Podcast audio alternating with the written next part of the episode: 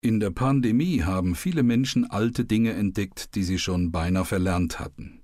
Das Telefon für ein persönliches Gespräch nutzen zum Beispiel, einen Brief schreiben oder auch spazieren gehen. Dass der Mensch gerne spazieren geht, ist eine Erfindung Mitteleuropas, besonders der Deutschen und Norditaliener im späten Mittelalter. Das italienische Wort spaziare meint sich räumlich ausbreiten, sich ergehen.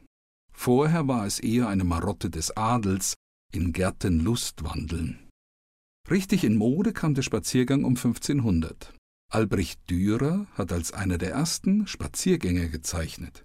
Niederländische Maler folgten in großer Zahl.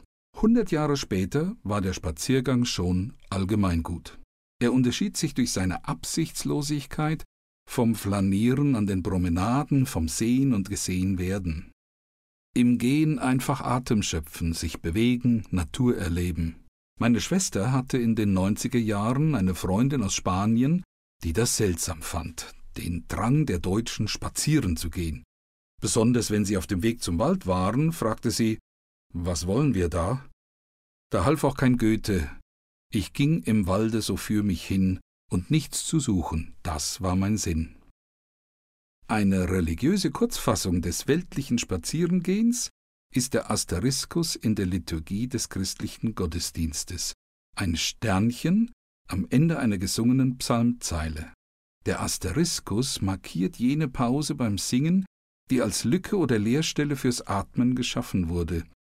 Das Sternchen steht für eine Botschaft, deren Text etwa so lautet wenn du singst, dann tu es mit deinem ganzen Körper und atme an dieser Stelle ein, und mit der Luft, die wieder aus dir hinausströmt, singe weiter.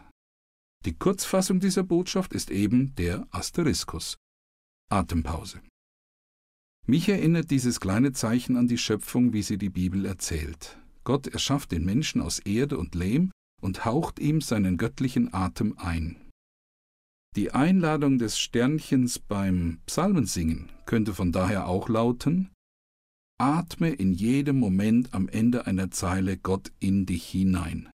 Mach dir bewusst, mit deinem Atmen kommt etwas vom Geist Gottes in dich hinein, der Atem der Schöpfung.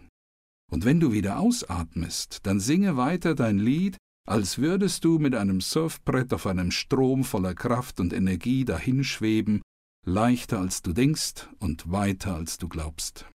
In diesem Sinne. Einatmen, ausatmen und grüß die Welle.